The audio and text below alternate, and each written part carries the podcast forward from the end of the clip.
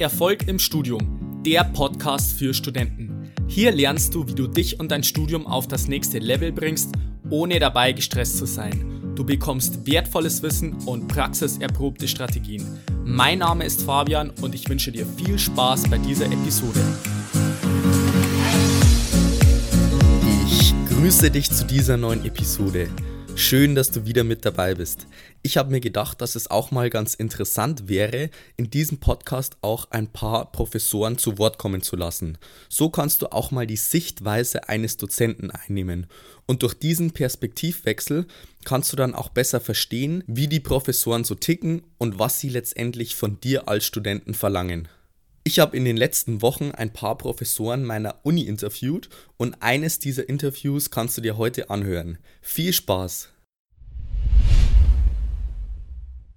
Professor Karpfinger, danke, dass Sie sich die Zeit für dieses kurze Interview nehmen. Herzlich willkommen im Podcast Erfolg im Studium. Ja, herzlich willkommen, sage ich auch. Ähm, ich würde Sie jetzt bitten, vorab sich mal selber kurz vorzustellen, beziehungsweise mal vielleicht kurz erzählen, welche Fächer Sie unterrichten. Ja, mein Name ist Christian Karpfinger, ich bin von der Fakultät Mathematik der Technischen Uni. Ich bin eigentlich Algebraiker, unterrichte dadurch häufig Algebra, Zahlentheorie, Dinge aus der reinen Mathematik. Aber meine Stelle, die ich besetze, die hat auch damit zu tun, dass ich Ingenieure unterrichten muss. Und in diesem Zusammenhang unterrichte ich hauptsächlich die höhere Mathematik für die Maschinenbaustudierenden und die Chemieingenieurwesen-Studierenden. Alles klar. Herr Kapfinger, jetzt stellen Sie sich mal vor, Sie sind Student bei Ihnen. Ja. Beispielsweise für höhere Mathematik im zweiten Semester. Mhm. Und Sie haben neben der höheren Mathematik noch fünf andere Module. Ja. Und Sie wollen sich wirklich perfekt auf äh, die höhere Mathematik vorbereiten. Mhm. Was würden Sie an Ihrer Stelle machen, wenn Sie jetzt sagen, Sie haben jetzt pro Woche beispielsweise acht Stunden Zeit für Ihr Fach? Mhm. Was würden Sie machen, um sich perfekt auf ihre Klausur vorzubereiten, beziehungsweise um wirklich eine 1,0 in der Klausur zu bekommen.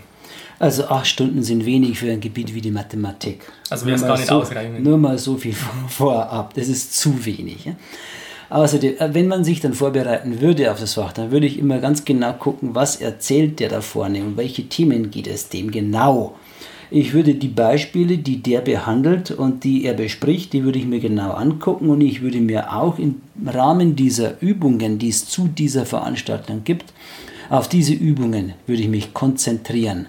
Man hat als Student gar nicht die Möglichkeit eigentlich großartig in der Literatur rumzulesen, weil man da oftmals vor dem Problem steht, ich kann ja gar nicht beurteilen, ob das, was jetzt da steht, auch überhaupt wichtig ist für meine Veranstaltung.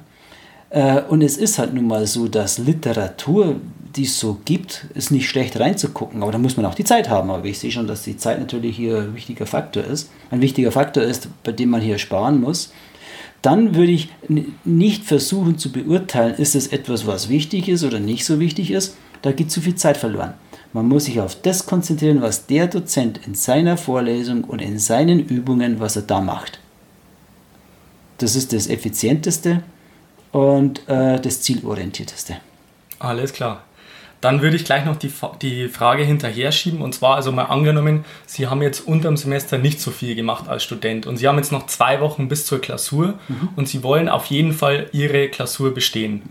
Und äh, meine Frage wäre jetzt, was würden Sie jetzt in den zwei Wochen machen, um Ihre Klausur auf jeden Fall zu bestehen?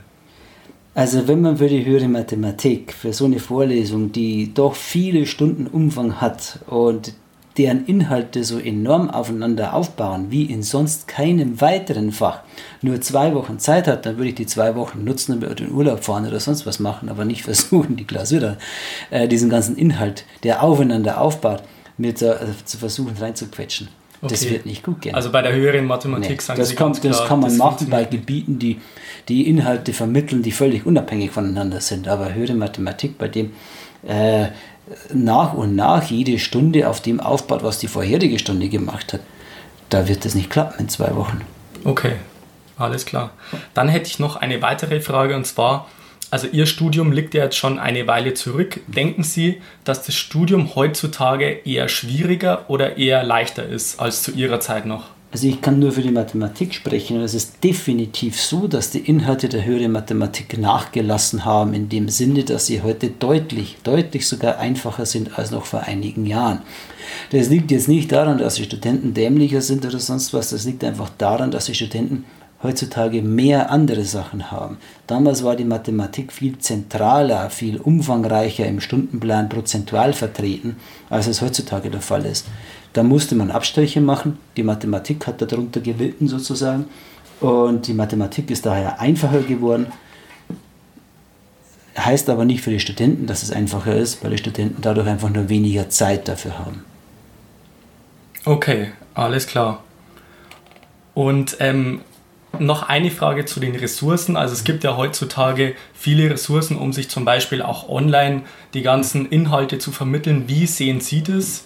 Mhm. Äh, beispielsweise das Thema Internet, beziehungsweise wie würden Sie jetzt in der heutigen Zeit dies, dieses einschätzen, ähm, wie man sich die Inhalte aneignen kann? Das Internet bietet tatsächlich neue Möglichkeiten, sich gerade auch in der Mathematik irgendetwas beizubringen oder irgendetwas zu erlernen. Es gibt ja heutzutage Online-Tutorials, es gibt ja äh, Materialien im Netz, die eine mathematische Sachverhalte auch irgendwie versuchen visuell zu erklären. Das soll man nutzen, das ist, sind positive Sachen. Es ist ein Zeitfaktor, der da reinspielt. Man muss ja auch die Zeit haben, die Sachen ausfindig zu machen und dann auch noch anschauen zu können. Es gibt natürlich Online-Tutorials, die erklären in einer halben, in einer halben Stunde äh, eine, einen, einen winzig kleinen äh, Nebensachverhalt, der so überhaupt keine Rolle spielt. Das ist verlorene Zeit. Man muss da natürlich wissen, wer liegt einem, wer ist da konzentriert und äh, zielorientiert, seine, äh, vermittelt seine Sachen da konzentriert und zielorientiert, sodass man auch keine Zeit damit verliert. Das ist nämlich eine Gefahr, die ich sehe, dass man sich vor lauter Rumklicken dann letztlich gar nichts mehr anguckt und eigentlich nur Zeit verliert. Alles klar. Und dann hätte ich noch als Frage, also weil Sie sind ja jetzt im Prinzip als Professor an der Spitze der akademischen Nahrungskette, wenn man das so sagen kann. Ähm, was würden Sie jetzt am Studenten empfehlen, der jetzt ebenfalls wie Sie diesen Weg als Professor anstrebt? Also jetzt, der jetzt bereits schon mhm. im Studium sagt, ich möchte zum Beispiel auch Professor werden, so wie Sie. Was würden Sie dem empfehlen? Äh, viel Geduld und viele Nerven. es ist nämlich ein kleines Problemchen dabei mit dieser Professorengeschichte, wenn man dahin will. Äh, das hat, äh, da muss man jahrelang damit leben, dass man äh, keine sichere Stelle hat. Also man muss einfach so zehn Jahre ungefähr sollte man investieren, wo man nicht weiß, wie es weitergeht. Und nur ein gewisser Teil dieser Leute, die den Weg gehen, die werden dann eben auch Professoren. Und denen will man ja nacheifern, aber diejenigen, die den Weg gehen und dann nicht Professoren werden, die sieht man ja leider nicht. Ja? Und wenn man da in diese Falle gerät und das, die Wahrscheinlichkeit, die ist hinreichend groß, ja, dann muss man eine gewisse Frustrationstoleranz mitbringen. Okay, alles klar. Zum Abschluss würde ich Sie noch kurz bitten, die folgenden fünf Sätze zu vervollständigen. Sind okay. Sie bereit? Mach ich. Alles klar. Erfolg bedeutet für mich Ja, da geht es schon gut los. Erfolg bedeutet für mich, äh, das ist ein furchtbar schwerer Satz. Ja? Der ist furchtbar schwierig, weil. Äh, okay, dann machen Erfolg, wir beim nächsten weiter. Ich bin nicht erfolgsorientiert. ja, Erfolg, das Erfolg bedeutet für mich, äh, dass ich etwas gut gemacht habe. Ja? Okay, so, so alles klar, das passt. Ja? dann ähm, Bildung ist für mich wichtig, weil weil es die Möglichkeit eröffnet, dass man äh, einen, einen sinnvollen und guten Weg durchs Leben findet. Mein Lieblingsbuch ist Höre Mathematik in Rezepten. Von Ihnen, ja. Ja. Alles klar. Die beste Gewohnheit, die man haben kann? Ist nicht zu rauchen, als ehemaliger Raucher. okay. Und zum Abschluss noch der beste Tipp, den ich jemals bekommen habe. mit der Mathematik weiterzumachen. Okay, alles klar. Also vielen Dank, Herr Karpfinger, schon mal für dieses Gespräch. Ich würde Ihnen jetzt noch ganz gern das Schlusswort überlassen. Vielleicht gibt es noch irgendwas, was Sie den Studenten zum Abschluss mit auf den Weg geben möchten, beziehungsweise vielleicht möchten Sie kurz erklären, wo man vielleicht auch mehr von Ihnen erfahren kann. Nee, also wenn, dann würde ich nicht sagen, dass man mehr von mir erfahren kann. Ich den Studierenden würde ich mit auf den Weg geben, dass sie, dass sie, dass sie sich von der Mathematik nicht so schnell unterkriegen lassen sollten. Und das Wichtigste, glaube ich, an der Mathematik überhaupt, das ist, wenn man etwas nicht versteht, dann soll man nicht aufhören nachzudenken. Ja? Wenn man etwas nicht versteht, dann heißt es eigentlich nur, man hat noch nicht lange genug darüber nachgedacht, weil Mathematik ist ein Gebiet, das man verstehen kann, von vorn bis hinten. Dankeschön, Professor Kaufmann. Bitteschön. So, das war's jetzt wieder für dieses Interview. Falls du mal auf der Seite vom Lehrstuhl vorbeischauen möchtest, dann kannst du das gern machen. Die Webseite habe ich in den Show Notes verlinkt. Und dann würde ich mich freuen, wenn du bei der nächsten Episode wieder mit dabei bist. Bis dahin wünsche ich dir noch einen wunderbaren und erfolgreichen Tag. Bis dann, bleib dran, dein Fabian. Ciao.